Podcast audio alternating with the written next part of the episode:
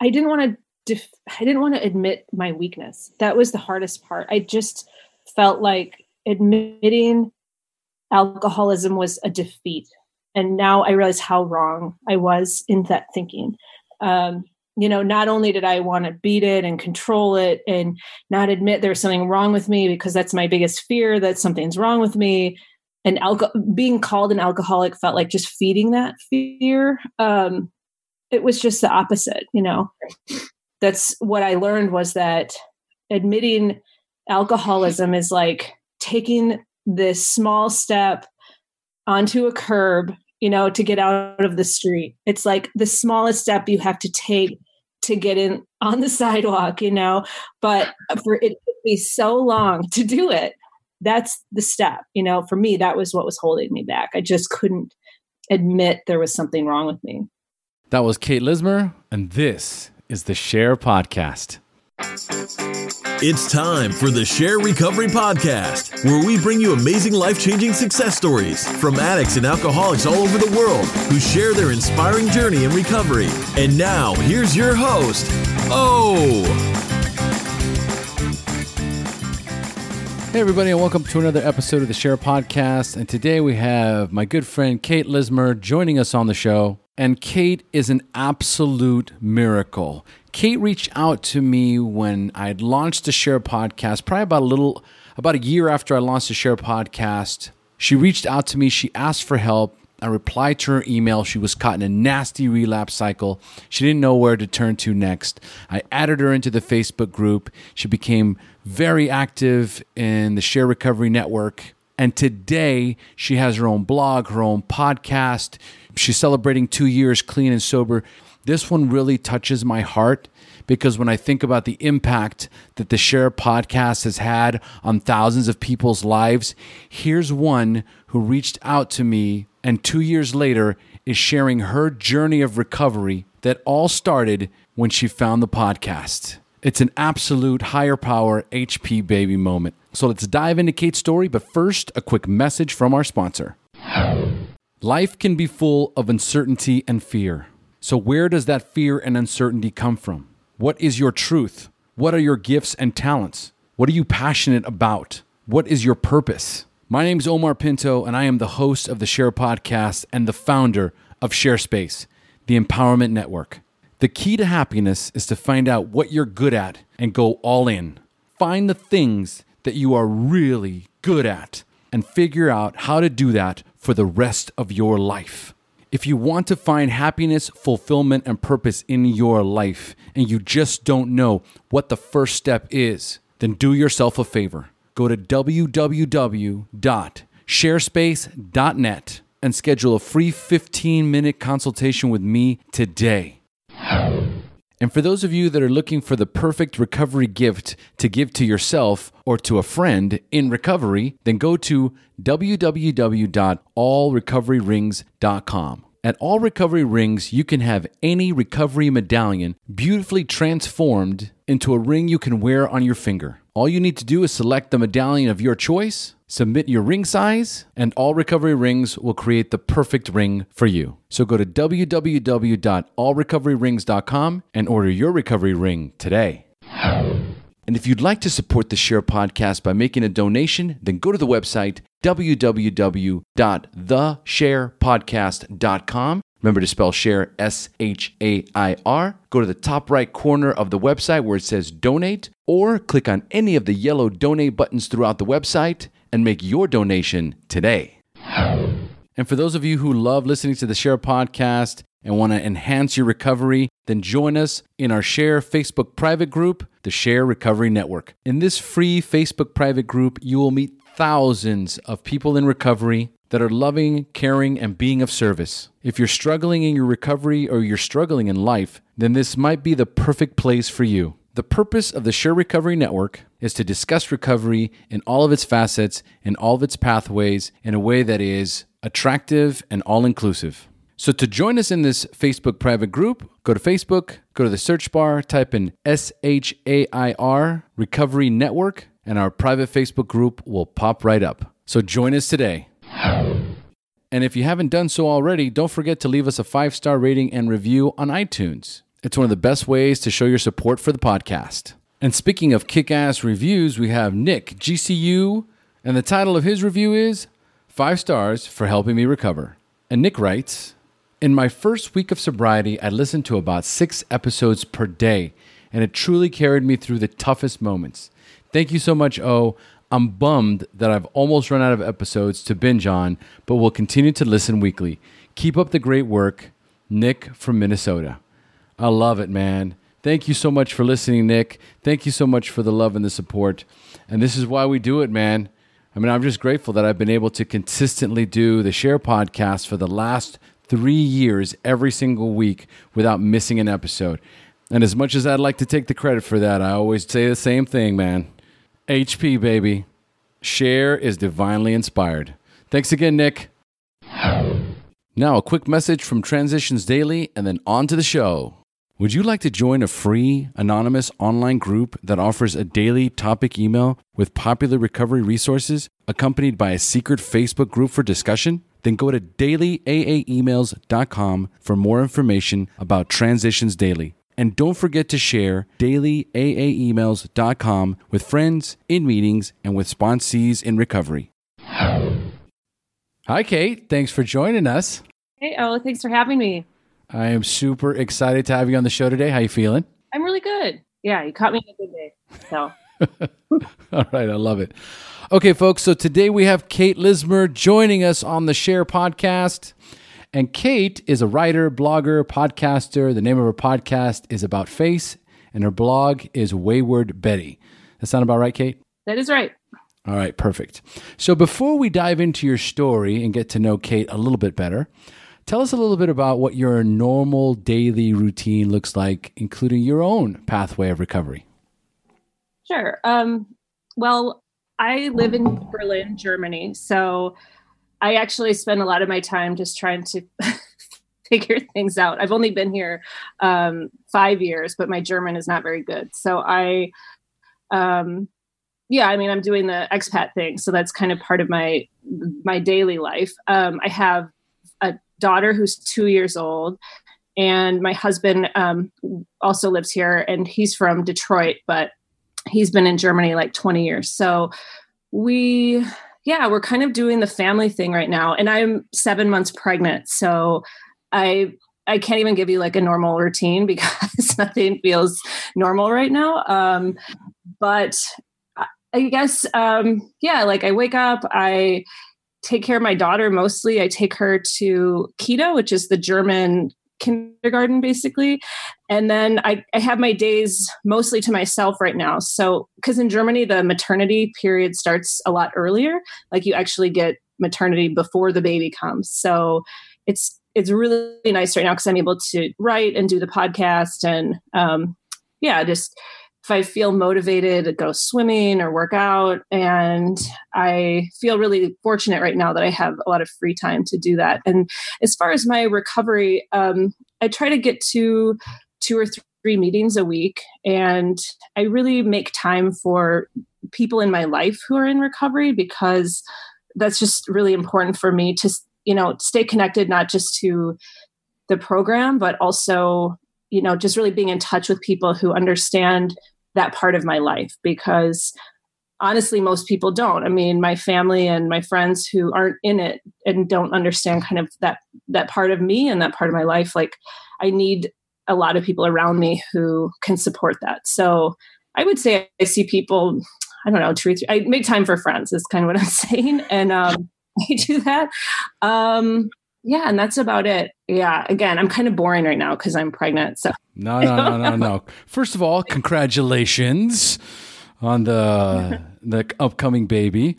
Um, I love. Here's something I like. I like to take takeaways from things that I feel are important and something to kind of to to be mindful of, which is um, philosophies right? Mm-hmm. And I like the fact that that Germany has the philosophy that maternity leave comes before and after the pregnancy, which also it allows you to be loving, nurturing, and kind to yourself.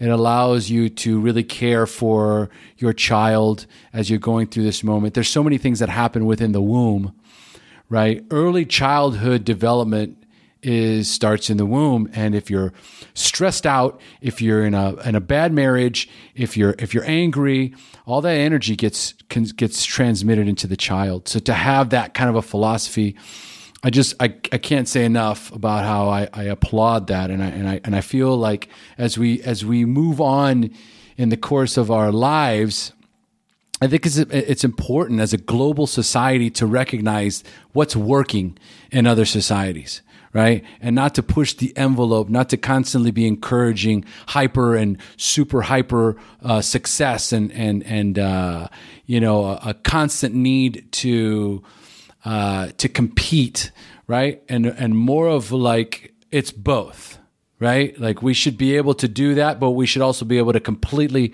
take the hammer off the wheel and just slow way down and be mindful of what we're doing.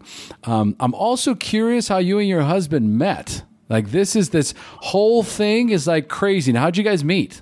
Well, it's it is part of the story, but I, I when I was traveling, um, I was sort of homeless and on the road for like two years, and um, at the time, someone was like, "Oh, you should go to Berlin. You'd really love it." And I mean, at the time time I was still using. And I'm thinking, okay, I'm going to go to this party city, you know, go clubbing. And I just didn't think it was going to be what it is. I mean, it was supposed to be very short, like three weeks, and then back to San Francisco. And um, at the time, I was um, I was like 31 or something, and I was online dating. And so I had used OKCupid back in the US, and I was in Germany and I'm like, oh my God, I'm so sick of not speaking English. And I just, you know, I just, it wasn't dating seriously. I just wanted to meet people who spoke English. And so, yeah, we met on OKCupid, which is kind of embarrassing, but it's also like, it's not the most romantic story, but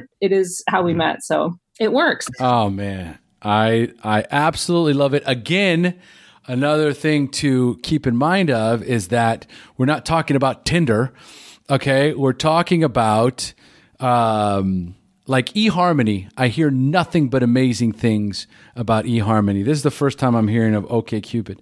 But the whole idea is that, that we've gotten, you know, the the the the world has gotten so small. We can communicate anywhere we're at in the world. And if you're lost somewhere, you can easily connect. You can get on, for example, the SHAIR Podcast recovery uh, Facebook, the, the SHAIR Recovery Network, which is a private Facebook group. So if you're looking for recovering addicts all over the world, you can find them in there. If I'm looking to meet with new people of the opposite sex, you know, and there's some different dating sites that are known, you know, for actually connecting people that are serious about being in a relationship, then then you're saving a lot of time and bullshit. You know, right. I mean, think about, you know, like, oh my God, where am I going to meet people? And I don't go out to bars. I don't go out to clubs. If I go to a Starbucks, eh, you know, is somebody actually going to come and approach me? Are they going to assume that I'm available? Right. But if I'm actually in a place specifically for, then I don't, I don't, I see absolutely nothing wrong with it, you know, and, and just like anything else, I would want to destigmatize online dating in, in, in the sense that I've met, I know um, my cousins. My cousins met in online dating. One of my closest friends met someone online dating, and now I know you who who met your husband online, and, and they're all married. You guys are all married. It happens, yeah. There's a lot of horror stories behind that. I mean, I can tell you like the bad dates, the many bad dates. But yeah, I mean, it, you sometimes get lucky. I mean, I have theories about why it works sometimes, but you don't want to be like online dating for 10 years. I think you know, do like the w- short windows of online dating. You can catch someone. I there's a, there is a strategy. There is a strategy to the online dating. I love it. All right, so cool. So um so let's start diving into your story a little bit more. First of all, tell us how much clean time you have and when is your anniversary date?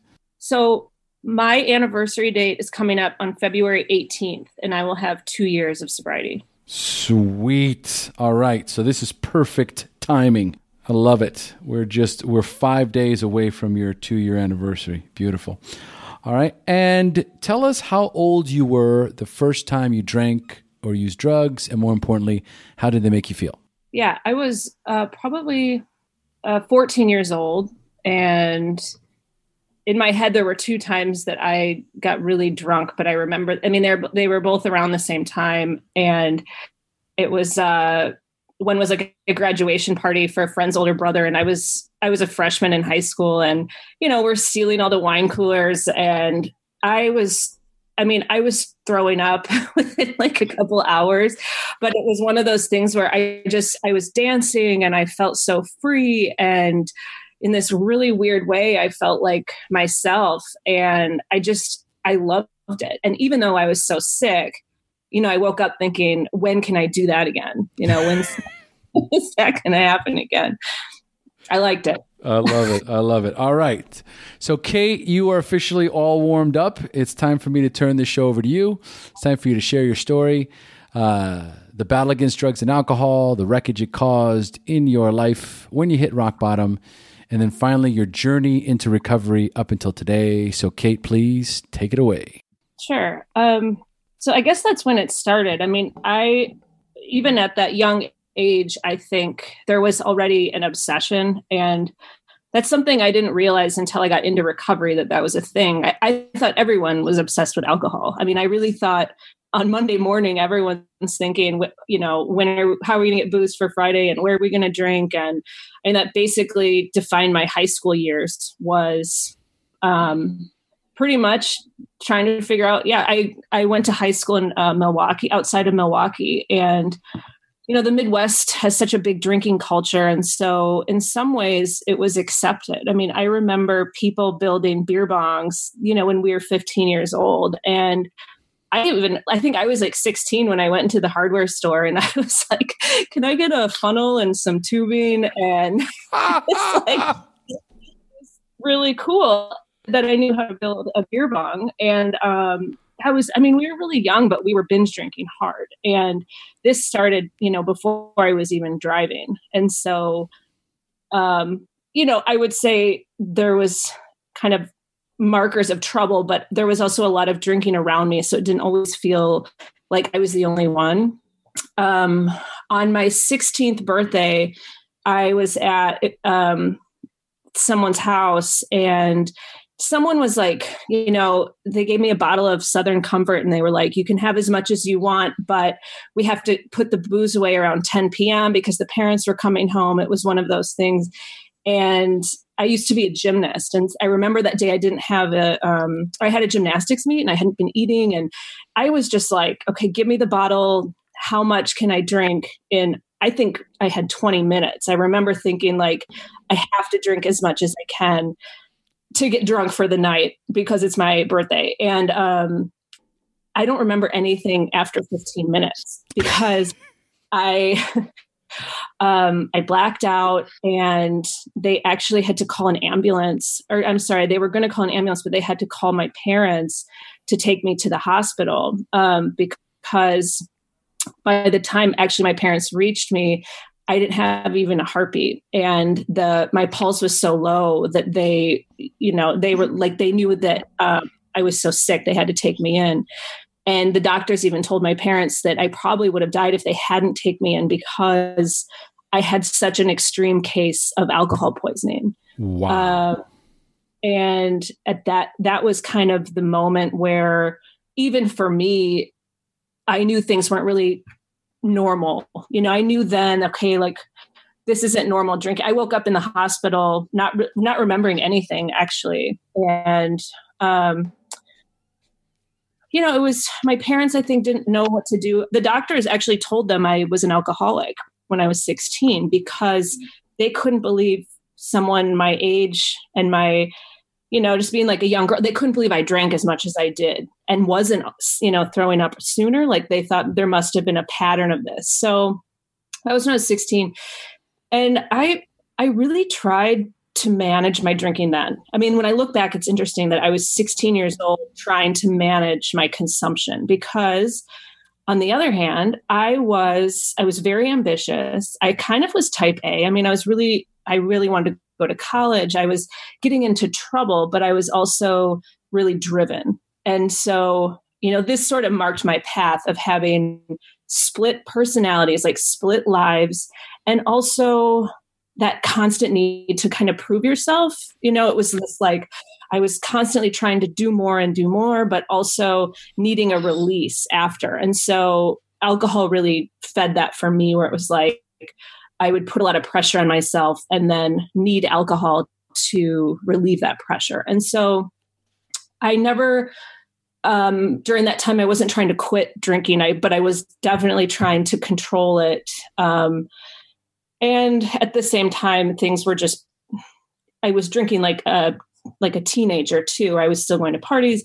Um, and I would say that kind of continue. I did actually get alcohol poisoning one more time before I moved out. Um, I think I was 17. And I was also getting in trouble with the law a lot. Like I was, um, I would get caught for underage drinking. And it wasn't like one time. I think I had probably, by the time I left home, five or six underage drinking tickets. And I had the worst luck. I mean, that was the other thing. luck. I like that luck. bad luck. Um, and then what else? I mean, my parents caught me drunk driving once, and I remember that was like, you know, crossing the line because it, it I think you know there were so many moments where it's like, okay, this is problematic, but because I had, I have a lot of alcoholism in my family, and I think maybe my parents didn't want to label me. I think that was part of not wanting to intervene. I mean, I had court ordered therapy during this these years, but I, I never heard from my parents, you know, you're an alcoholic, you need help. I never got that. And I think looking back, it was intentional. I think maybe they worried that would mark me somehow and I wouldn't be able to recover. But I mean, it's a longer story there. But anyway, so when I got to college, I kind of just didn't have a safety net anymore. I didn't have the same group of friends who were protecting me in certain ways. And I still drank the same. So I was just, it was just chaos. I went, I lived in Tucson. I went to college down there. And so we would go down to Mexico. And this was when I was 18 and just like, you know, we were, what is that? Oh, uh, Nogales. We'd go down to Nogales and I'd get drunk and, you know, black out on tequila and not remember what happened. And this one time we went down there and I mean, there were some fun times like dancing, and I was always into like getting on bars. And I mean, I loved being drunk. So for me, Mexico was a free for all. And um, this one time, though, I came out of the bar and well, the weekend before, a friend of mine had gotten um, arrested by the the uh, federales down there, and he got uh, beat up. And he came back to Tucson. He didn't have any front teeth because he had gotten arrested down there. And then the next weekend, I was down there and I was in this market. They, you know, they have these um, markets, and I broke a pot, um, and I didn't have any money to pay for it. And so the Mexican police came and they actually um, they were kind of harassing me to give them my the pesos. I didn't have the money. They ended up picking me up carrying me across the border and like leaving me at burger king because i mean it was actually lucky they didn't take me into jail but yeah. like then i'm stranded. Yeah. I was like uh, stranded at the mexican border with you know no money. And i think i hitchhiked back to tucson but there were just so many stories like this where it was like lucky to be alive, but I made it through. And somehow it was just like another story that another thing that just kind of happened. Um, at the same time, I was getting straight A's. And so I mm. think this happens to a lot of people where it's really easy to cover up the problems when you can demonstrate all some other markers of success especially in traditional ways whether that's getting good grades in school or having a good job you know when you can kind of mask the you know the problem with some kind of success it, it makes it harder for other people to see and it makes it harder to admit because you can still go well yeah, I might, you know, have these like messy moments, but I, am getting straight A's. And at the time I was going to go to, I was going to law school. And so it was kind of like, I was always doing stuff that kind of protected me from really having to admit there was anything else going on. Um, and also in college, I would say there were a lot of, um, I don't know how else to describe it. I would say traumatic sexual encounters where you know because i've thought about it a lot especially i know you have a daughter and i have a daughter and it's like to think of her in these situations is just so painful because i what i really want to say is like how do you how do you get yourself in these situations? You know how is this happening? And for me i was always very liberal and i wanted to feel like i was sexually liberated you know and so drinking was kind of like a foray into doing whatever i wanted but what i know now is like you know drunk sex is not liberated sex and drunk sex is not consensual sex. And so i think um you know there's certain books that i've read since i got sober that like really are good at kind of articulating this this problem for and i i'm to say women i'm sure men go through this too but i think women have a particular problem with sexuality and alcohol. And and for me it took a lot of years to kind of sort through like okay, what was stuff I really wanted to do and what was consensual and what was just being drunk and not aware of what was happening to me. Um, and I only bring that up because I, I do feel like it compounded through my 20s in a way that I wasn't dealing with painful episodes because I wanted to identify them as choices. I wanted to say I wanted to do that or I that was fine for me. And it wasn't. And i would wake up and i'd feel awful. And then probably not consciously you know i would also drink to cover up those feelings too. Um, so a lot of this came out for me in recovery to really have to face things that happened to me when i was drinking because i didn't want to think about it when i was you know during those years um, when I I did end up scoring really high on the LSAT and I got a scholarship to law school when I was 21, and I think the pressure of like actually doing something like that and it's almost like validation in my life has also created additional pressure for me where it's like it's kind of the imposter syndrome where you go oh like oh people are kind of buying this you know that people are kind of eating up when i'm selling but at the same time i know it's not true. And so when i would get into situations that presented an opportunity or a success like i often sabotaged it because of my own fears. And so my first year of law school i mean i was totally out of control. I mean it was like double the it was like doubling the amount of drinking i did in in college which is kind of remarkable. But i was like I really needed it. I mean, I really felt like that first year of law school, um, it was emotional. I mean, there's a lot of reasons it was hard for me, but I just found myself drinking more and more. I hadn't been sleeping. Um, I think that's when I had started like having panic attacks. And so my drinking kind of became just something I really needed during the week and the weekend to kind of get through. I mean, and and by the end of my first year, um, a few things happened that I just I knew I needed help and I knew I needed to get sober. That was like a really clear idea for me. It was like, okay, the alcohol has got to go. Like it is becoming so painful for me. And I knew it was not, if I kept drinking, I knew I wasn't going to be able to do all these things that I had wanted to do with my life. And so I quit and I made this like, decision that I was going to quit drinking for a year. But the thing was, I I picked one year because I decided if I can quit for a year, then I'm not an alcoholic. and and I really that was like, and the thing was at that point I had no I had a friend in AA and she had often tried to get me to go, but I was like not there.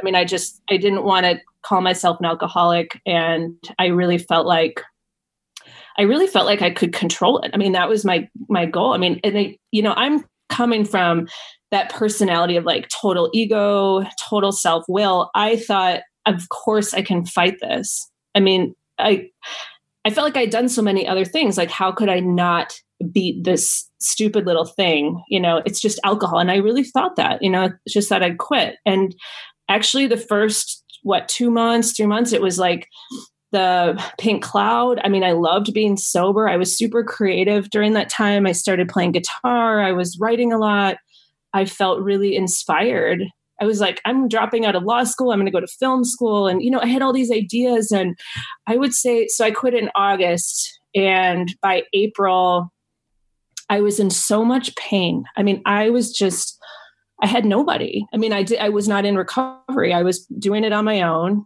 And it just was so hard for me to be sober.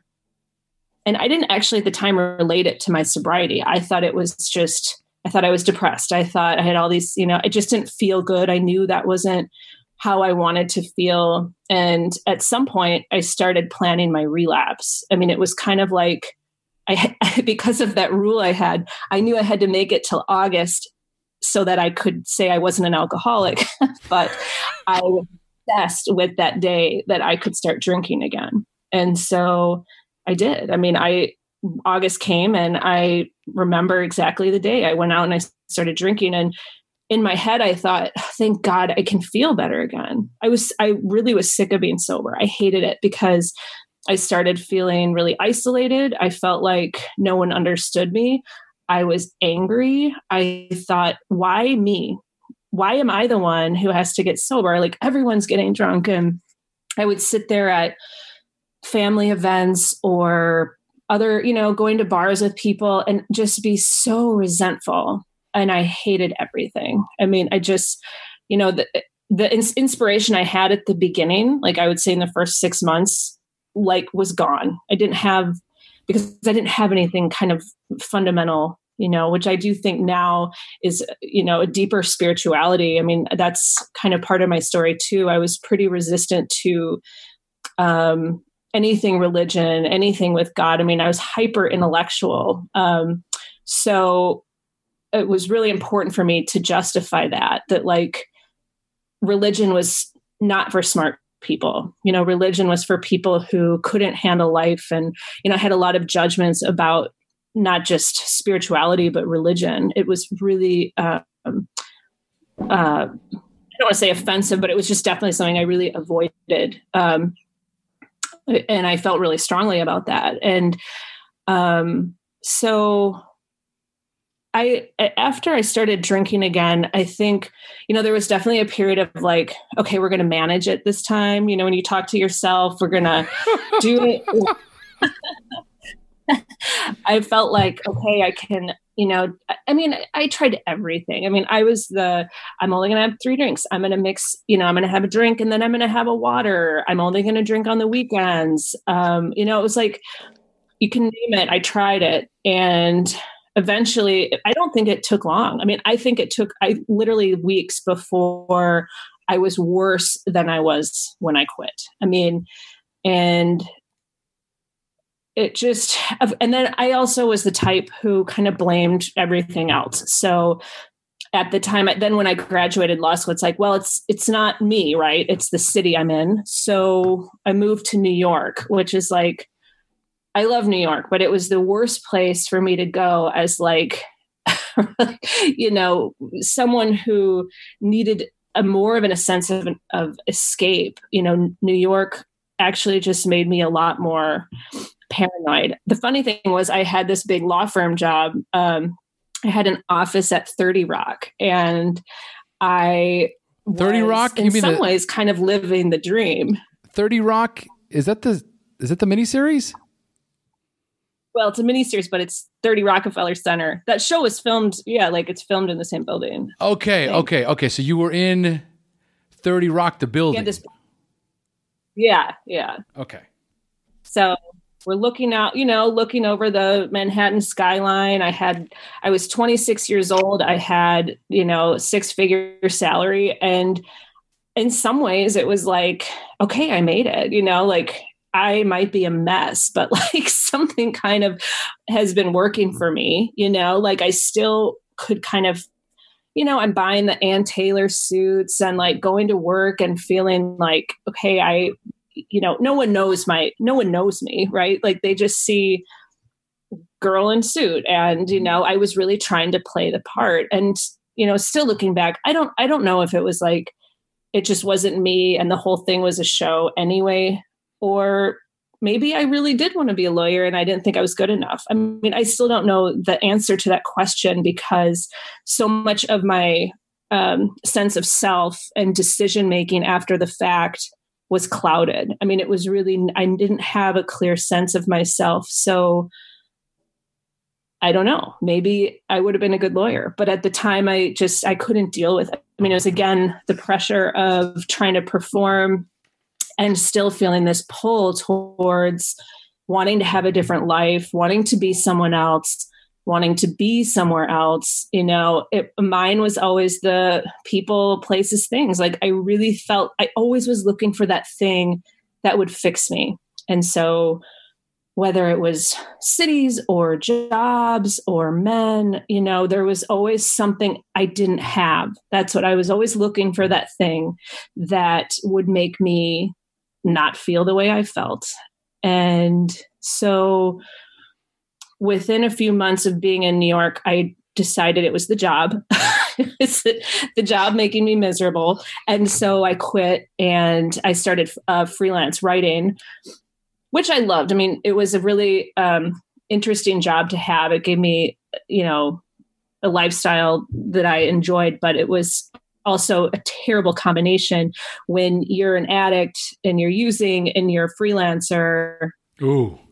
It's just a bad situation. Ooh, yeah you have no one to wake up to you know i mean i had tax problems which i'll get into later but it was just it kind of set me up for what was going to happen next which was like anyone who's relapsed knows how hard it is to come back i mean we're talking now what six seven years have gone by and i'm now i'm still using like at least in the same way that i was and during those years I couldn't think about quitting again because I remembered how hard it I remembered how hard it was to quit.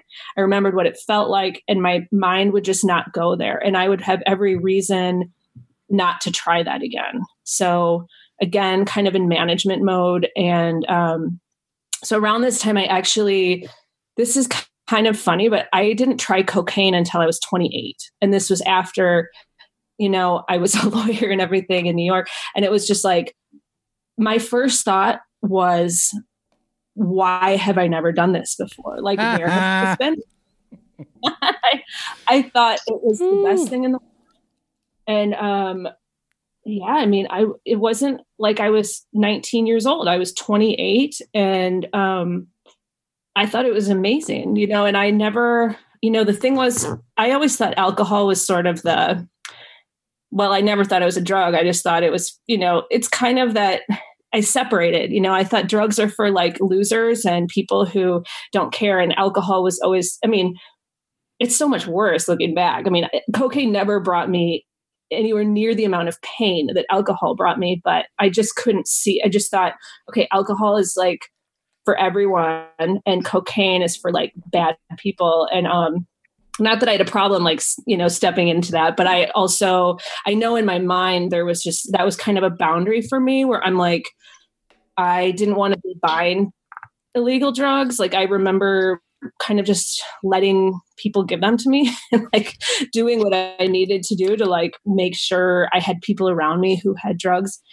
Um, and this wasn't a long period of time, but I would say um, it happened really quickly where I I needed more than alcohol. And so I also started like I started um hoarding my pills like um I would get UTIs and I'd go to the hospital and back then this was like 2008 2009 they would give you a whole bottle of like Percocet for the pain, like a UTI, you know, and um, I would be like, oh yes, this is going to get me through like so many hangovers. Because I was using then Percocet to also kind of balance how you know a cocaine hangover or something like that. And um one night i was walking home it was really it was like four in the morning and this guy was ran into me on the street and he said you know i'll give you as much cocaine as you want if you come home with me. And i don't know what i was thinking but i just i didn't want to go home i think i didn't want to go home and i didn't want to wake up because i was i just had that feeling of wanting, you know, to escape. And I went to his um, flat, which was in on Avenue D. I remember we had to like go past the projects and he brings me upstairs and he gave me tons of cocaine but i and i honestly i don't remember how this happened but he started beating me. He started um, hitting me. I re- he was pulling me like beat, pulling me by my hair and punching me in the stomach. And i remember at some point i was crying and he said i'm sorry baby. I thought you liked it. And um, I just was like, I have to get out of here. Like, I didn't know. I mean, I was hysterical and crying. And the weirdest thing was, he offered to walk me home. like, what? in my, yes, in all of this crazy, I thought, well, maybe I should let him walk me home. It's like, you know, in the middle of the night, I'm like right by the projects. I didn't, you know, I had to get home. So this is crazy. But the guy, he, we leave his apartment and this kid was walking across the street and he had one of those wallets so it's kind of like dangling off the chain or something this this and the kid runs by and like grabs his wallet he rips the wallet off off of his chain and starts running and so this guy this like predator starts chasing him the other direction and it was such a like moment where i'm like what am i doing like i have to run too. You know, I have to get away. I don't, you know, it was crazy. So then I, you know, he's running one way and I'm running the other. Um, and anyway, so I got home, I like collapsed in my studio and I just was hysterical. I mean, it was, you know, this was a rock bottom of like, how did you get into like how did you get into this at all and how I mean, it was a moment where I thought, how am I going to get out? You know, I had, I remember just pulling clumps of hair uh, out and like filling this bag because he had pulled me around by my hair. So, Question. anyway, yes. Did you take any of the cocaine home?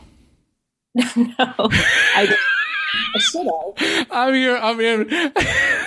he gave me, you're going to laugh. He gave me his screenplay. He was like, read this let me know what you think and i took it you know because he was writing us that's how crazy it was he i took the screenplay home good lord here i'm thinking to myself i'm like i wonder if she actually got away with some of that blow for everything that she just went through I, did, I did so much at his place i don't think i even needed it i was so sick i mean that was the thing i had like the worst cocaine hangover i've ever had and mine were really bad like i would get very quickly suicidal. And I don't know. My husband and I have talked about it a lot because I'm like, I don't know if everyone gets that way with cocaine. I just, it's probably a good thing. It's why I never got addicted to it because I could never handle the mornings. I just couldn't do it. And so that's what happened on this day. Um, you know, meanwhile, I forgot this happened, but I had gotten a huge grant to study um, literature. I was getting a PhD at NYU. And this happened like during my program. I just started it. And so, like, it was again, I think it was again this combination of like high pressure academic environment and then me leading this sort of secret life that was really causing me a lot of pain. And so it's really weird, but I got um, in touch with my ex-boyfriend from high school and we were he was kind of counseling me that morning i remember he was telling me um to you know drink water and and whatever and this is so crazy but we ended up getting engaged over skype like that month because i was like i we would do this thing like skype and then fall asleep I mean, it's kind of sweet actually, but we would like Skype and fall asleep next to each other. I mean, and at some point, because this is the state of mind I was in, I was like, oh my God, like we were meant to be together this whole time. And I don't know if I convinced him or he convinced, I honestly I don't remember how it happened, but we ended up getting engaged. He drove from my, now this is my high school boyfriend who I went to prom with, who I have not seen or you know, we never dated after that. He drove out to meet me, got a U-Haul. We packed up everything and drove back to Milwaukee. I dropped out of school. I like lost my apartment. I mean, it was just, I left everything and decided I was going to get married and live in Milwaukee. And I think at the time it seemed the really sane thing to do, right? It was like, my life is total chaos. I have no control over what I'm doing. I needed some kind of comfort, and he did bring me that. Um, but absolutely no forethought. I mean, there was no like, what is marriage? Like, do I know you? I mean, I remember we I moved into his uh, studio, and one day I opened up. I mean, you have to imagine this is like I moved from Manhattan to this small town outside of Milwaukee and I open up his closet in the studio, and it's full of fi- uh, fishing gear. and I'm like, the reality check. Totally, like waiters, a tackle box, like all these fishing poles, and I'm like, you fish? Like what? Like I really, I'm like, I don't know this guy at all. Like, and I I'm not saying we didn't have a connection. Obviously, I did. We I would have never gone back there if we didn't. But it was just really this chaotic whirlwind sort of romance. And um, so we're in like the thick of wedding planning. You know, invitations are out, 250 people, the wedding ring, the dress, and um, again, that feeling came back for me where I was like, oh my god, like I something is wrong. You know, just the same thing. P.S. Um, he also was a drug addict and we both were living as active alcoholics, I would say, during this time. And, you know, it was kind of like I wasn't paying attention to that. You know, I was very much thinking, again, like, what's wrong with my life? Like, what's wrong? What can I fix? Not the drugs and alcohol, but what, like, what situation needs to go? Um, and I remember one day I asked him, I'm like, let's just get up and go. Like, let's just get out of here. We'll take the, we had money that my dad jokingly called a dowry. He gave me a bunch of cash. It was supposed to pay for the wedding, pay for whatever. And I got this chunk in my bank account and I'm like, I'm not spending this on a wedding. Like, why? You know, I just thought, what can we do with this money? And so I was trying to convince my fiance to like run away with me. And he's like, What are you, 15? You know? And I'm like, Well, we kind of are. You know, it's kind of like we're kind of teenagers again. I remember trying to convince me him to come with me. And he was, um, I don't know if he knew I was insane, which at the time, or if he, I don't know, I don't know. We never talked about it, but I, I, I was trying to get him to to leave the country with me, and he wouldn't go. And so one night, I, you know, I called off the whole wedding and told him I was leaving and called off the I mean my friends still call me the runaway bride because it was that it was like so dramatic like 2 weeks before the wedding.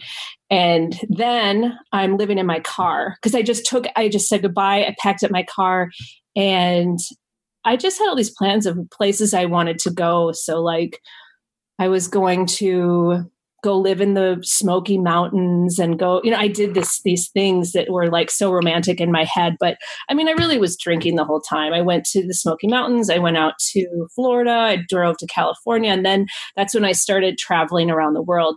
And it was funny because this is the same summer that Eat, Pray, Love came out, like the movie. I mean, I had read the book and I was really intrigued. But I was totally living this movie fantasy in my head of like, well, I just need to like get away and heal. And I was one of those people that was really sucked into travel culture.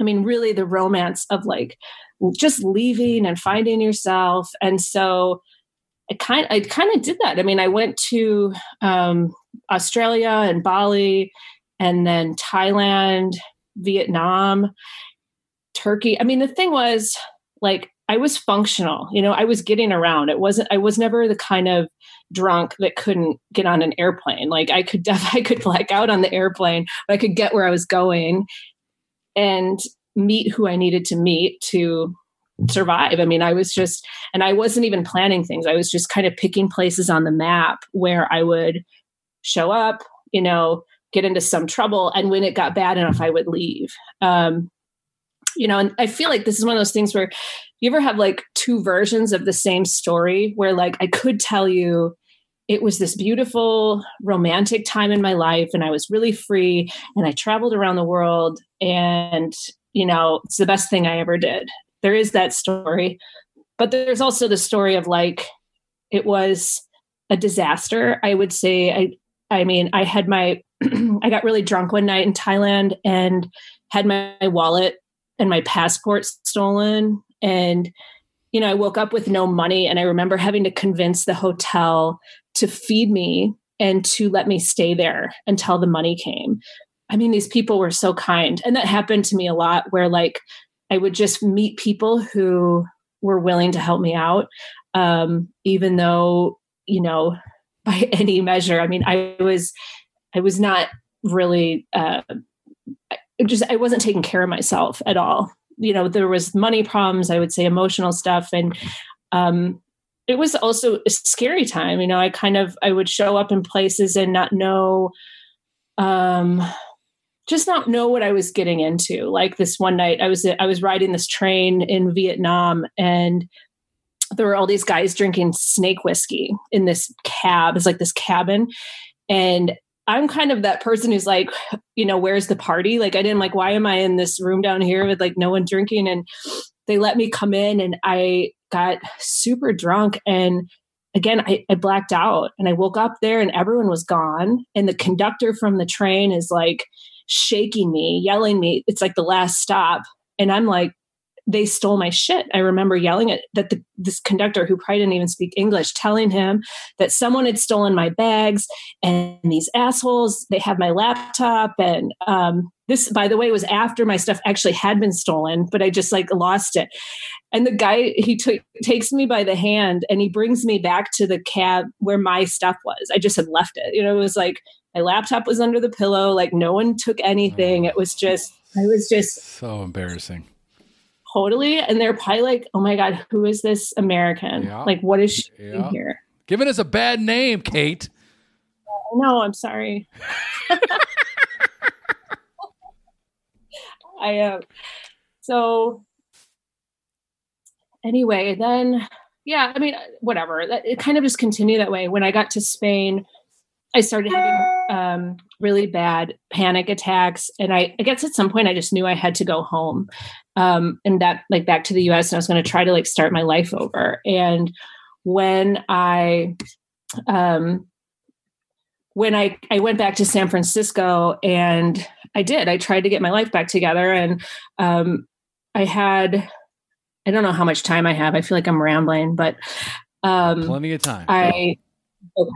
I uh I got back to San Francisco and I was still drinking. And I had these, like, my big plan was actually to become a burlesque dancer. And again, it was one of these things. It's like, oh, this will make me, you know, this will make me happy and fulfilled. And I was like, I know, this is what I was thinking though. And I wow. got there. wow. Jesus. I love it.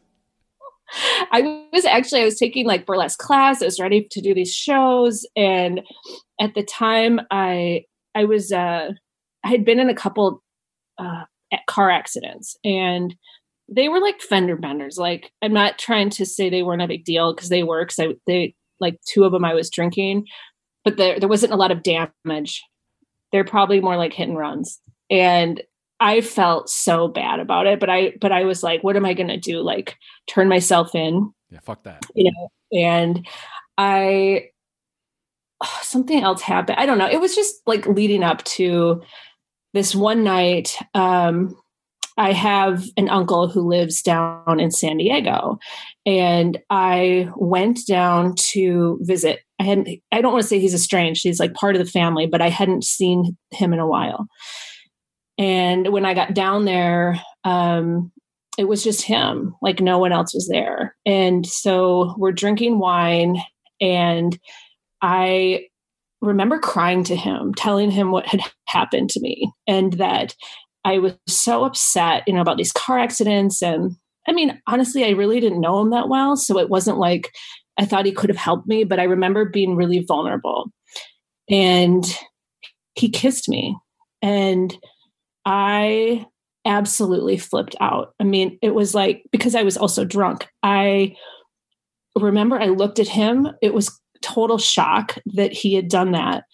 And oh God, it was just, I mean, it was such a feeling of like loss and violation. And I just, I couldn't believe that I was in this situation. And so I, I said to him, I'll never tell anyone, but I never want to see you again and I was grabbing my stuff and I'm like throwing it in the trunk of my car. I was really drunk and he's yelling at me, you know, you're going to go to jail and, you know, kind of just, you know, screaming at me. But I was in such a panic. I'm crying and getting in my car and, um, total mess. And I remember I had a friend in, in San Diego and I told them what happened. He called his friend who was a, a fireman and somehow they found me on this like back street in San Diego. And the fireman, I mean, what a I mean, I still feel like he saved my life that night because he let me, he found me, first of all, and then he let me stay at his house. It was like such a gentleman, like made me a bed on the couch. I remember his dog coming in and waking me up in the morning, and he had made me breakfast before his shift. And I ended up getting, I had to get a hotel. And the reason this story is like it's a hard story for me to tell but when i woke up so that was christmas eve and i woke up on christmas day and i was like i have to get sober again. I mean i knew that wasn't my fault that that had happened but i knew it wouldn't have happened if i was drunk or if i wasn't drunk and if i wasn't drinking the way i was drinking. I felt like i could have seen it coming or maybe i just would have been in a better position to protect myself from that. Um, but yeah, I mean, it's I've, I actually have never told that story before because it's like it's so heartbreaking for me and for my family, for the people who know. You know, it, it just was awful, and so it was also the day though that I thought like I have to get sober again. You know, so I was you know this happened a little later, and I wanted to tell about my relapses because I feel like people you know, I think the thinking that I had at the time is pretty similar to people who are going through that, where you just you hit these rock bottoms, you know shit has gone south and you know you don't want to go through that again. And you wake up and this is it was christmas day i had one last cocktail at the bar and then i was going to quit again you know? And unfortunately like the exact same thing happened. I did not have a program. By april i was I had a few months of re- that were really good. I had at least three or four months that felt like, okay, I'm making progress. I'm sober again. You know, again, really productive. Really, I felt um, when I was not drinking. Um, I did feel I did feel better. I mean, it, it, wasn't just physical. It was like everything felt better until it didn't, you know, because it wasn't enough. Like not drinking was never enough to keep me sober, if that makes sense. It was like I by April that year, I was sobbing all the time. I couldn't figure out why I was crying, you know, and um, I, for the second time in 10 years, planned a relapse. It was like, I'm going to, I mean, it was like messed up to it that I was like, I'm going to have a party and like invite, I was going to like invite people to witness my relapse. Like I wanted it to be an event because it felt that big for me that was like, everyone knew I was trying to get sober, but I was like, but let's celebrate me falling off the wagon, you know? And I remember there were a lot of people were like, that's really not funny. And why are you doing this? But I had to make light of it because I knew how painful it was to go through it, but I also really wanted to. I mean, I, I really wanted to relapse because I was sick of it.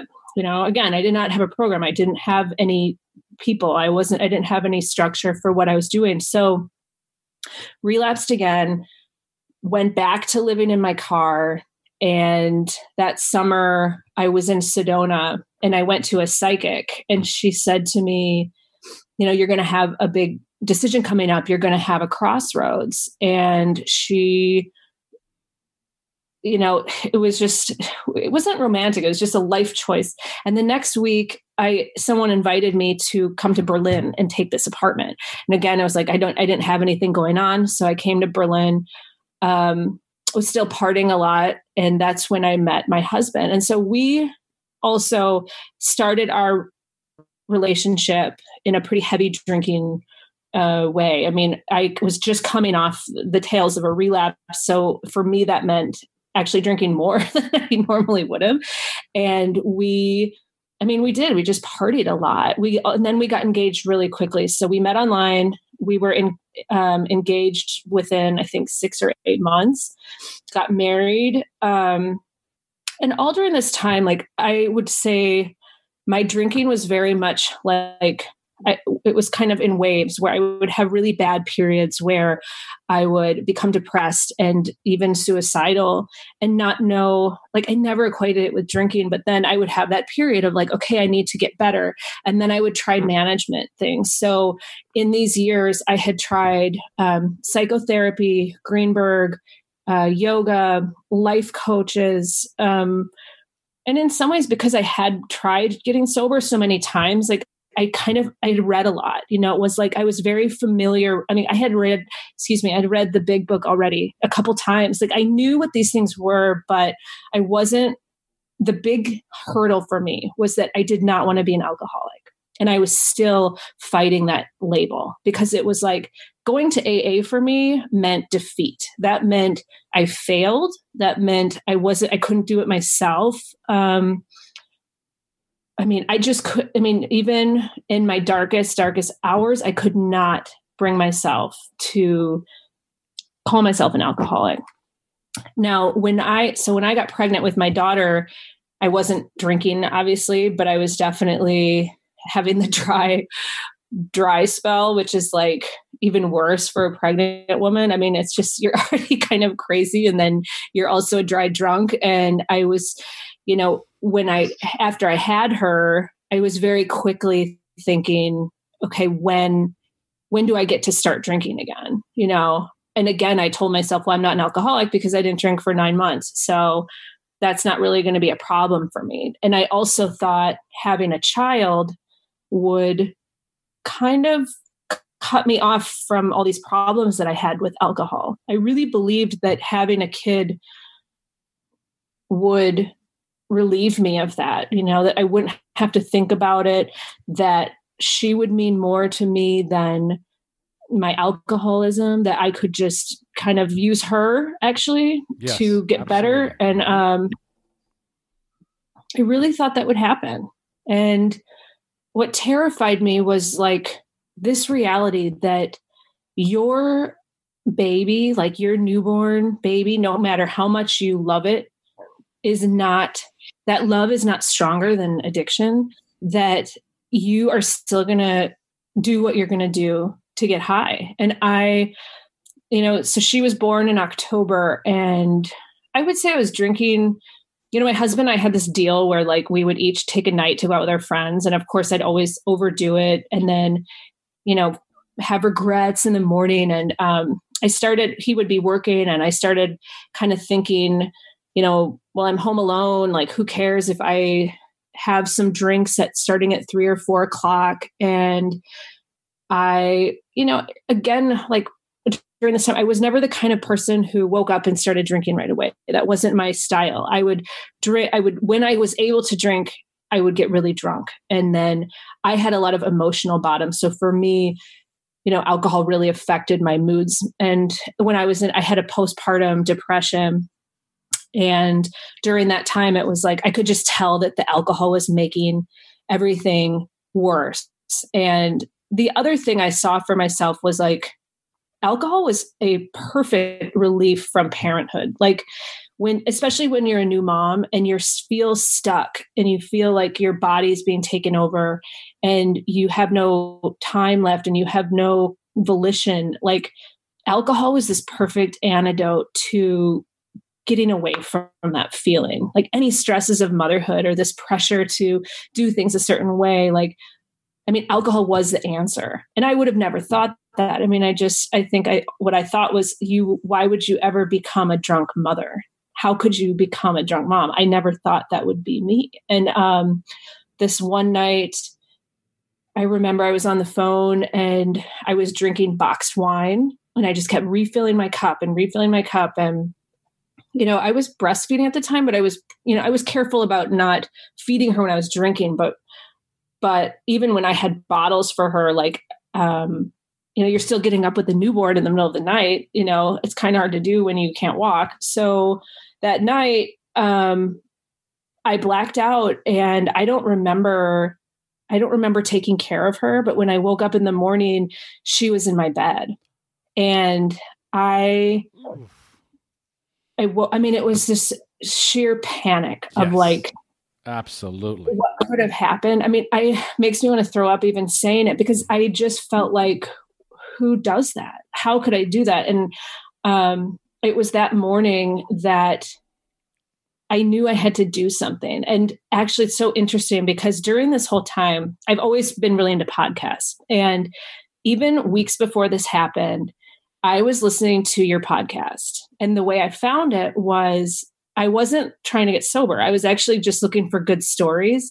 And it popped into my head. I'm like, I bet you, alcoholics have really good stories. And I just wanted to hear people's lives. And so I typed in, um, you know, alcoholic. I think I typed in alcoholic stories. I didn't know the AA stuff yet. And yours was like one of the first ones that came up. And I loved the show. And I, it was almost uncanny because I just kept hearing, I kept, you know, the women, a lot of your guests have been really influential, but I do feel like the women the women's stories really spoke to me. And during that time, there was a few women who were on your show who had stories exactly like mine.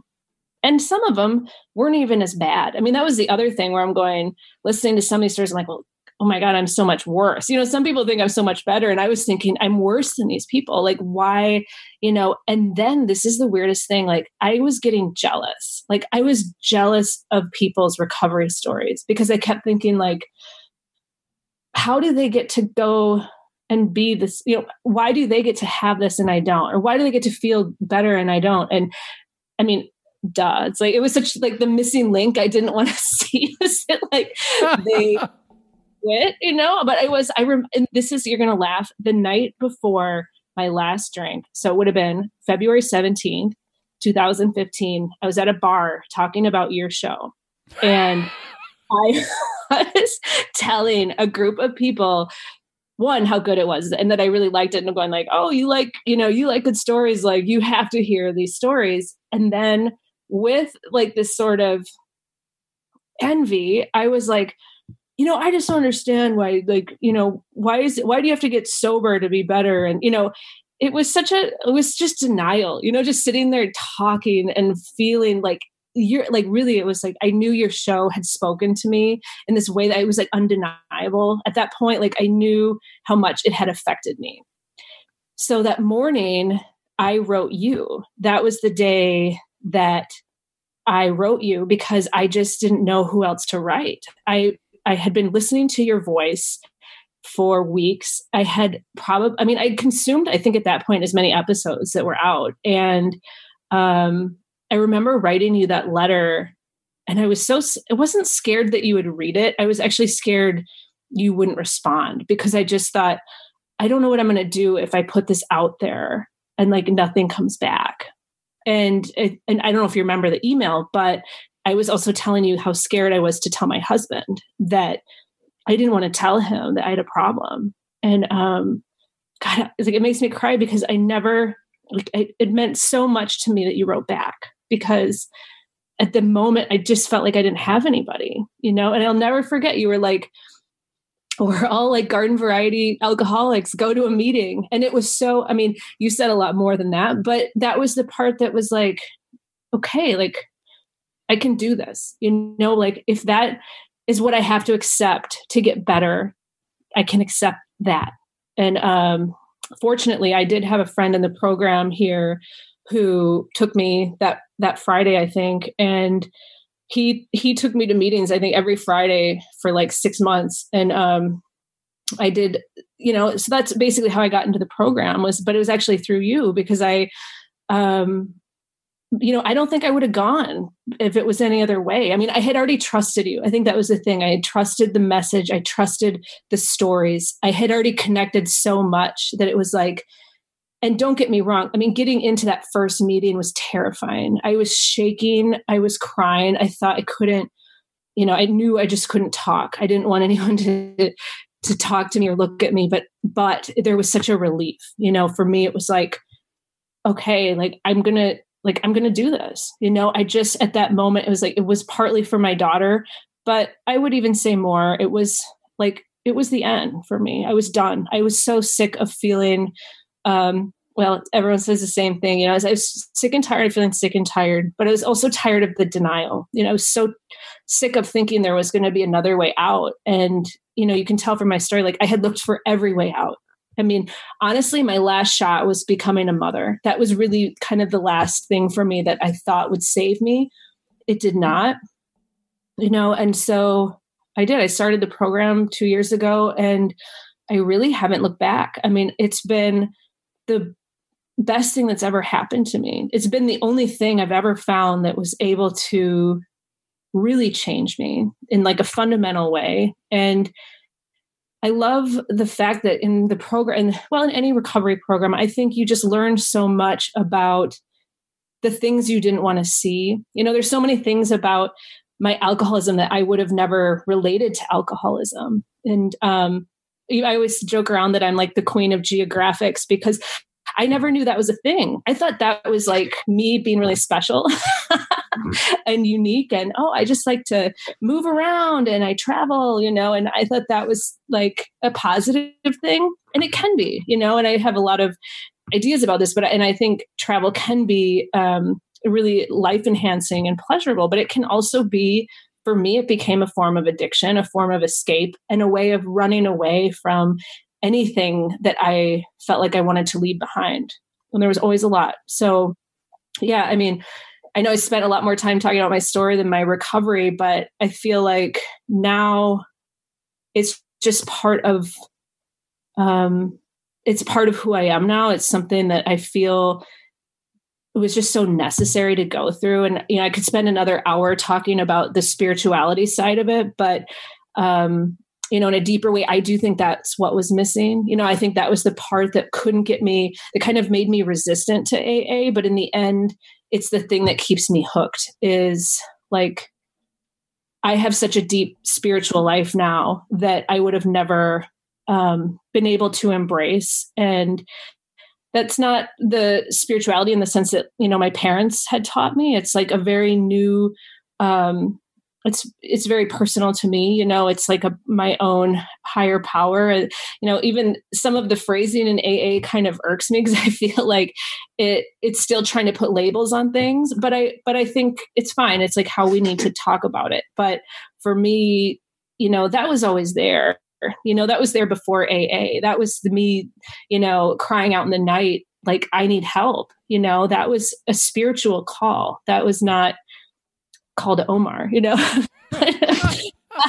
you know, it was like I was always longing for that. So for me to find that, I mean, I just feel so lucky at this point. So, um, yeah, I mean, I think one of the challenges I've had in uh, recovery is kind of how to introduce my my choice to other people in my life. You know, and I know that was something you and I talked about was um, you know my husband who is still drinking and we've had to negotiate that you know? I feel like that's been a hurdle for us but i think what you said in your email which was like focus on yourself and that has been my mantra and there's been times where you know you don't know if it's going to work. You don't know if you know your recovery is going to lead you in a different direction or how people are going to accept it maybe they won't. And you even said that, you know, it was like maybe um, he won't accept it, but you still have to do it. You know, you can't not go through it because of fear that people aren't going to accept you or not understand you. And for the most part, I've been met with a lot of support, but there's also times where I feel really alone. You know, there's times where I know I'm going through this alone, but for the other people who are doing it too. Wow, wow, wow. I just I want I want to show you something, right? I have one, two, three, four four sheets of notes from our session. And uh it is amazing. Yeah, you know, now, you know, as a coach, right? When I you know now when i listen to somebody's story i'm just breaking you down the whole time. You know what i mean? Like i i i recognize the rabbit hole that you're in and and what i've noticed is that the people that tend to gravitate towards me as a coach are people much like yourselves who are super brilliant high achievers, right? And on the surface are able to accomplish whatever they put their mind to, right? And there is this one element that they just cannot seem to get control over. So even among uh, you know all the notes that that I've taken, right? In many cases, what the takeaway is on this is, is as I call it, it's that one drink towards authenticity. Okay, um, and what I mean by that is is that you know we were all born to do something, right? We were all born. Like one of the things that I wrote here, you know, halfway through our conversation was uh, book writer and screenwriter right? Um, you have this ability to tell a story. You have the ability to write. You have an ability to communicate on a very high level, right? And, and, in a very detailed way. Obviously, that that represents, you know, being being a writer uh, of some sort. So either a screenplay or a, or a book author. Um, and also, what kept just screaming at me was Sarah Hepola blackout. Sarah Hepola blackout right? I, I interviewed Sarah Hepola. I don't know if you heard that episode. I have a story. I I love her, and that was when you ask what books to recommend. I mean, I I read that I think in the first couple weeks I got so, and I loved the interview even better than the book. Actually, she's like so great in in real life. Yeah, she's amazing. She's so down to earth. She's so real, right? Like mm-hmm. she's so real and she's so down to earth right? That um, I just absolutely it was one of my favorite interviews, right? Just just talking with her. But there is that sense of right disconnect from the world because I can't seem to connect with it, right? But there is that window in that first drink where the ease and comfort comes in. Okay, so you have that moment of where I'm still alert, I'm still awake. If I'm if, right in the middle of my first drink, I know I'm having my first drink. Everything after that is a crapshoot. Everything after that is either a blackout or a train wreck or a, a, wake up next to some weird guy or, or I woke up in jail or whatever. But there is that first drink where there is that moment of I am me and I'm able to be the most authentic and truest version of myself in this moment. And it's five minutes, is it 10 minutes? But there is that moment. And every time I plan my relapse, I am looking for that five to 10 minute window of authenticity where I can just be me. And the question is always like, who am I? Who am I and what do I want? And when you're so brilliant, when you're so smart, then there's there it's it's an overload of information. And you're also bombarded with the shoulds. With this education, with this level of intelligence, I should be this, I should be that, I should go in this direction, I should be doing this thing on top of the things that people, my parents, my mom, my dad, my teachers, there's all these expectations that we have around the world. The smarter you are, the more suggestions you're going to get. Wow, straight A students, you could be this, you could be that, you could go this route, right? And so you are constantly bombarded with and stripped away from your truest version of yourself because now you have all this input from other people. And I start I start to walk away from who I'm supposed to be and I start walking towards what people expect me to be. And so what, the alcohol allows me to fucking blow all that up, man. I can self sabotage and start over whenever I want. I know exactly how to do it. Yeah. Whenever I'm in a situation where I find that I have disconnected from my truest version of myself, I can easily do a reboot. The alcohol is the quickest way to do it. And I can just Nagasaki my life, right? And then I have to start over. And then what do I get? I get compassion. I get love. I get support from the people around me. Or right? just attention. You know, or, just or, I get attention. So so, you know, as I'm listening to your story, right, as as I, I'm watching you unfold naturally your story and even all the traveling, right? So what I would do is we would, you know, like we would go back into your childhood and we would find out where you took the wrong turn. That's it.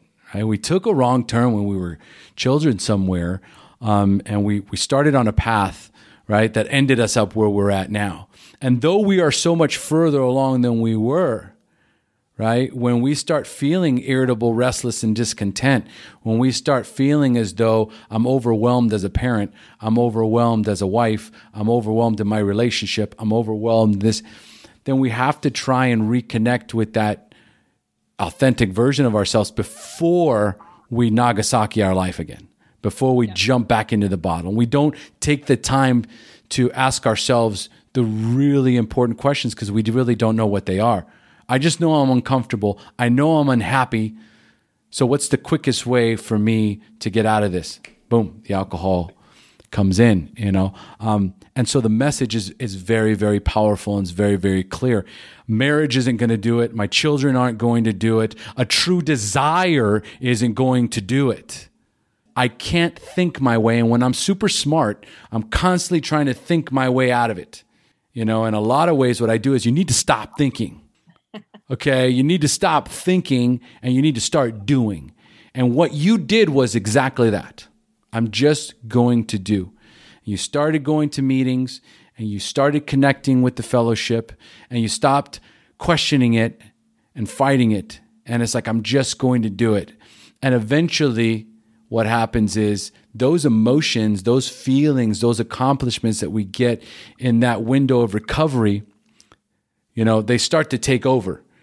And so the self esteem that we build from that allows us to pick up some momentum and keep moving forward in our recovery. That's it. It's as simple as that. I've simply just acted my way into better thinking. It's the simplest way to to to.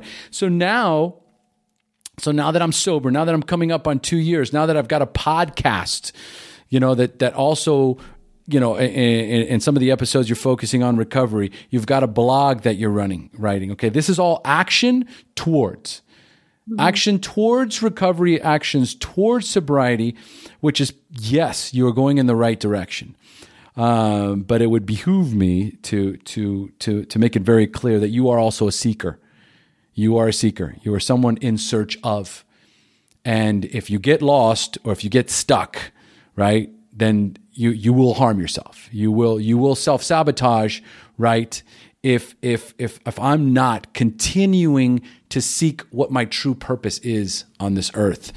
I wanted I didn't I didn't mention this, but it was also a big part of my recovery was you know, and, and as you talk about action and getting out of thinking, um, I started listening to Tara Brach uh, like really early in my recovery. And I know you've had other guests who have mentioned her, but I mean, I, I really can't recommend her podcast strongly enough because I think one you like i learned a lot of meditation techniques through, through her but i also you know there would just be mornings especially with a newborn you know it's like i there was times where there was nothing else i could do but listen to podcasts. That's why i mean also being in a foreign country i think it kind of fed my need for um you know just connection like listening to people hearing people talk in english. And so i mean there's times where i listen to 10 hours a day no joke. But anyway her podcast and her lectures are just so grounding. And so there's other actions that I take, including meetings, and a big part of that is podcasts for me.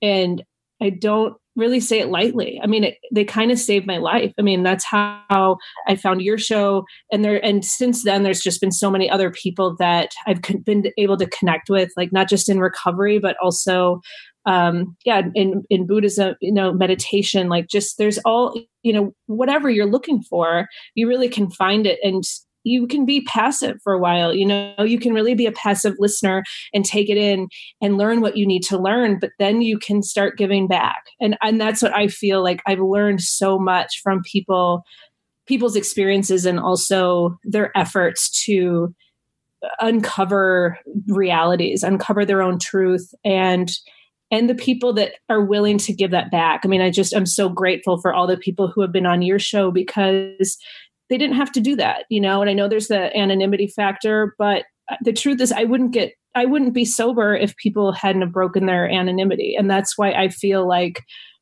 I'm willing to also do that because I think it's important and it's important that it's timely, you know, and it's important that um, you know, even as people are listening whenever you launch this in a couple months it's like they, this is happening in real time you know for people and that's why po- uh, podcasts for me are so powerful and i and that's you know why i started my own too is like i just love the way they connect people through voice especially Absolutely. Absolutely. And, you know, taking action is the most important thing you can do, right? You're never going to your, you're never going to think your way out of this ever. You're never going to you're never going to come up with the strategy, right, to get out of this mess until you take action. You have to take action. You have to move in that direction. You have to seek help from people who have done it, you know, that have already done it, that have already laid the groundwork down, right? And and ultimately at some point, right?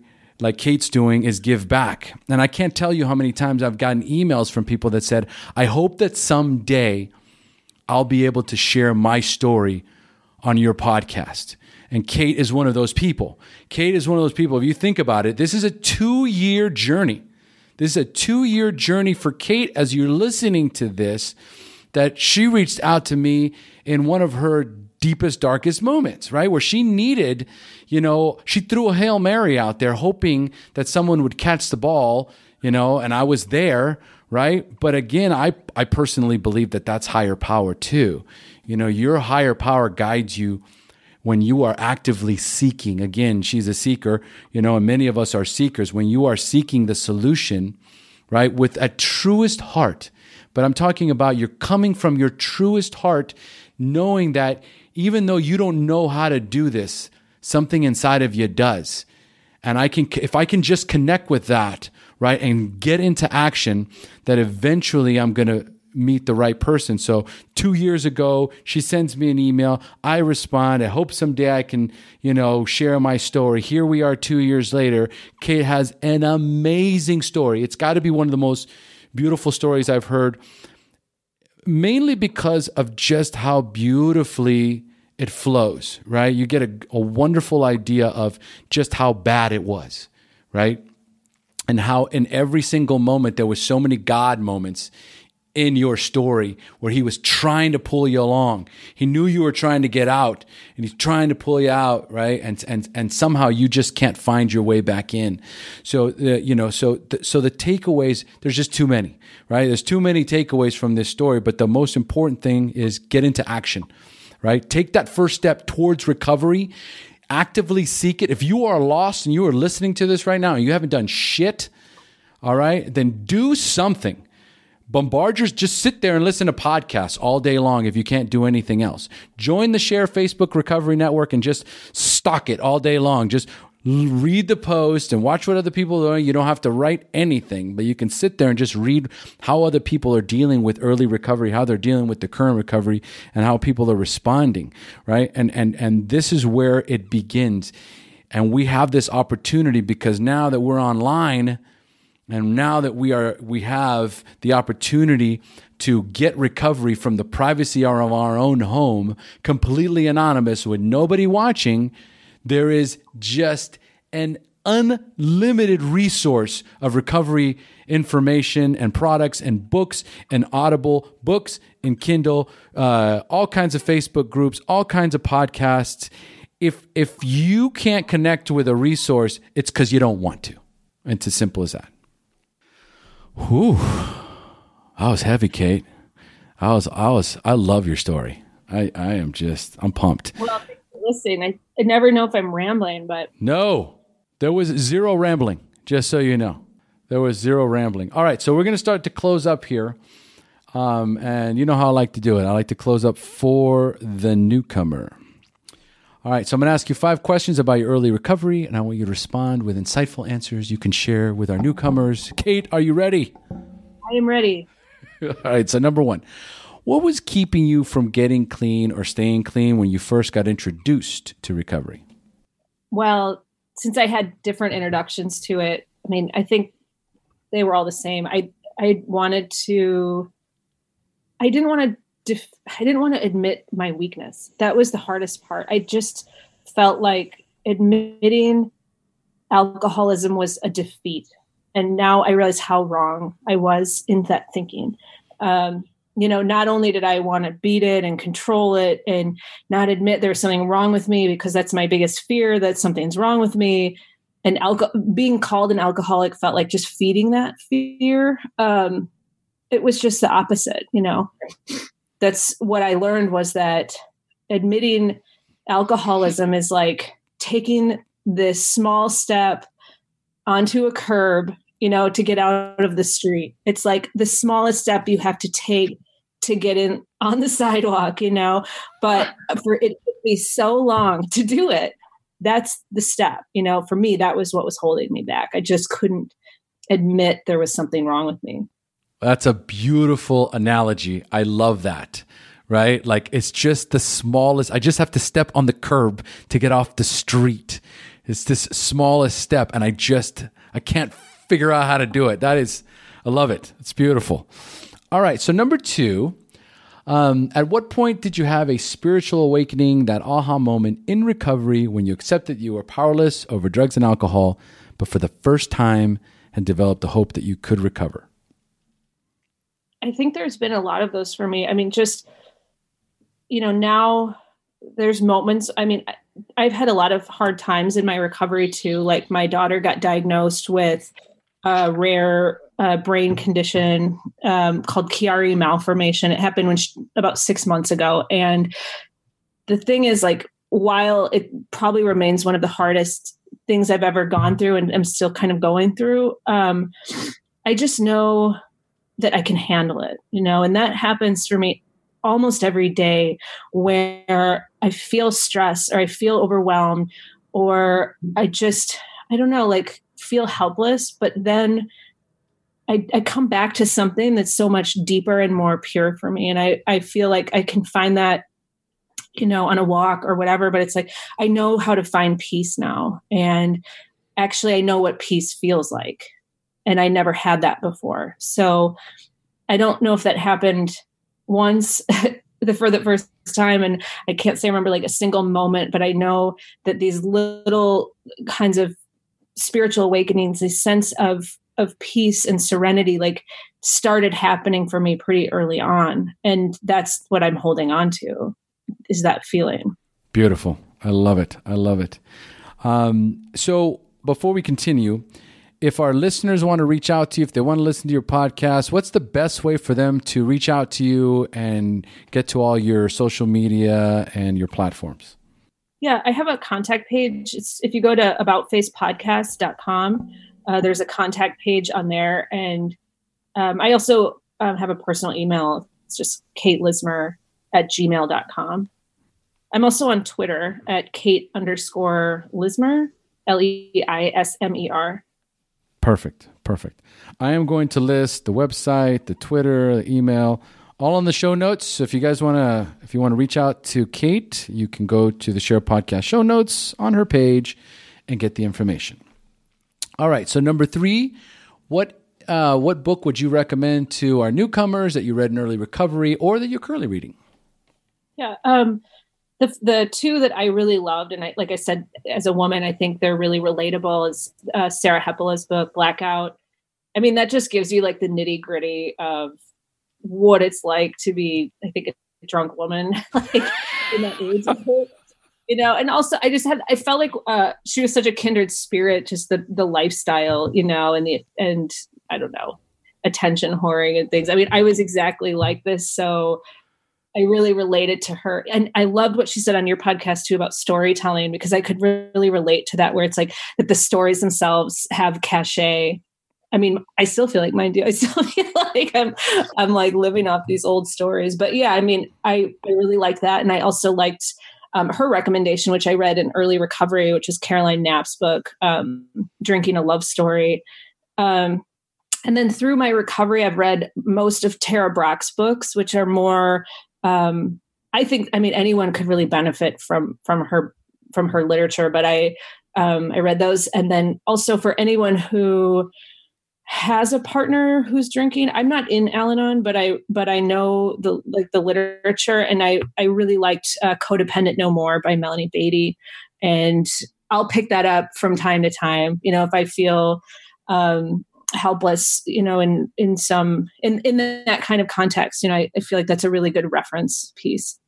Beautiful. And and yes i absolutely the storytelling you, you get social currency right? Oh, where you oh. have this that have that social currency. I used to tell every number of stories you know it was always like as i'm drinking i'm telling right. these rock bottom stories you know, mm-hmm. and, and in spectacular fashion. It's it's it's it's priceless. you know, embarrassing, but priceless. All right. So, what is the best suggestion you have ever received? You know, I I actually love like when I first started AA, I hated the slogans. I really hated them, but I can't tell you how useful they are to me. I think one day at a time. I mean, God, what a you know, I just love this idea that like that the universe is set up in a way for us to have like exactly how much time that we can handle. You know, that like there is this darkening and this light and that actually time and the moon like everything is set up for us. You know it's set up for us to manage this particular piece of time. And it, that means so much to me now because i just never saw things that way. I just thought i'm going to take i would i used to call it like the three day cycle where i would have a binge and then the next day I'd, I'd be like lay low hangover and then the third day i'd try to like make up for everything you know for three days straight. And so for me like not only when i would come out of those three days then i would make plans for like the next 10 years and think i was going to accomplish those goals in that day sometimes I think I would have, like, you know, I could get so much done. And then, but of course, then I would need the relief of, of alcohol on that fourth day. So, anyway, I think one day at a time is just so crucial, especially in early recovery. And I had a newcomer call me a few weeks ago, and I don't need to get in the details of her story, but the crux of it was like, how am I going to handle this situation that hasn't happened yet, that might happen in five years, that actually this what happened today has nothing to do with, you know? And I'm going like, it really, you know, I love working with newcomers in that way because you learn so much about you remember what you were like, you know, because to me it's just sound I'm like, what are you talking about? Like this is not a thing yet. But when you're in that, you don't see that, you know, and I was exactly the same way, you know, having fears and um you know, once you go through the program, you just learn so many of these coping mechanisms, but they they they can be really powerful if you apply them, you know, regularly because then they just start becoming how you live, and that's what has been a gift to me is learning like, um, yeah. I mean, that was a big one. I'm trying to think. I'll just say that, yeah, one day no, at a time. But here's the thing: it's a different spin on one day at a time right? Like I like the way you phrase that in the sense of actually breaking it down and looking what that means. What is one day at a time, right? One day at a time, and the universe has has has perfectly put a system in place so that that day can end. So no matter how bad it gets, right? There's going to be a brand new day tomorrow. And just almost phrasing that to a newcomer could make all the difference in the world. And just just kind of like that epiphany moment that you know everything comes to an end. The good the bad you know whatever. Everything comes to an end and then tomorrow starts a brand new day. So no matter how bad it gets right we have no idea what's going to come tomorrow right? You can have a little bit of hope for the future. And and I like just phrasing that. It's it's brand new ways to to bring the same idea you know in a different way in case they're just not grasping it. You know, just for the day, one day at a time, whatever. I hated I hated that when I first heard it because it just didn't click. It made no sense to me. But yeah, it does now. Yeah, I need it. Uh-huh. Okay, so number five. What is the if you could give our newcomers only one suggestion, what would that be? Well, I think that everyone while we are all similar, I do think everyone comes in with a different set of resistances. And in my case i i think it had to do with um, ego and willpower and like not wanting to admit i was an alcoholic.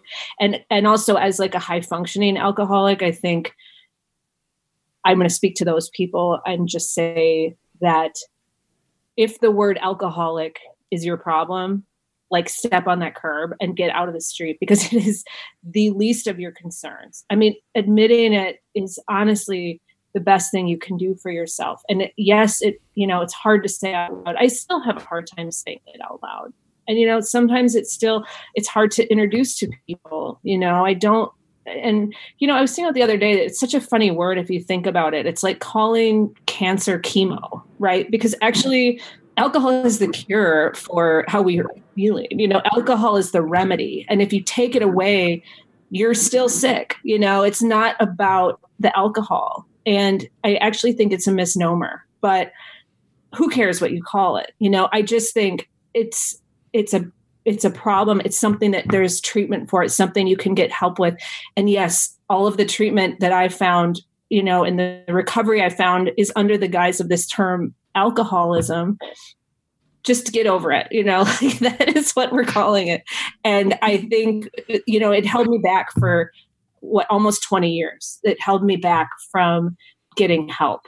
And i and that's really really sad because i don't think you know there, it's it's partly the stigma but i think internally we just don't want to admit that we don't have control over something ironically alcoholics are the worst at that right? You know we want to feel like we have control over everything. So we're going to be the last people to admit that we don't have control. And that is how we are going to close. That is a strong strong suggestion. Thank you kate. Wow. There's been so many wonderful takeaways. I hope that and it's a very long episode. I love that. You know what i mean? I, I find that the the longer my episodes are, the more that we can really dive into so many different aspects of what this disease has done. But I love closing with the idea of like, get over it. You know what I mean? Like, get over the term, right? And at some point, you don't have to even classify yourself as an alcoholic. You classify yourself as a person in long term recovery, right? It means the same thing, has two different connotations. But at some point, once you cross over, once you take that step off the curb, right? Once you take that, that step and you start to get relief, you realize that recovery is the best thing that could have ever happened to you in your life. So embrace it. Embrace it. Kate, thank you so much for joining us.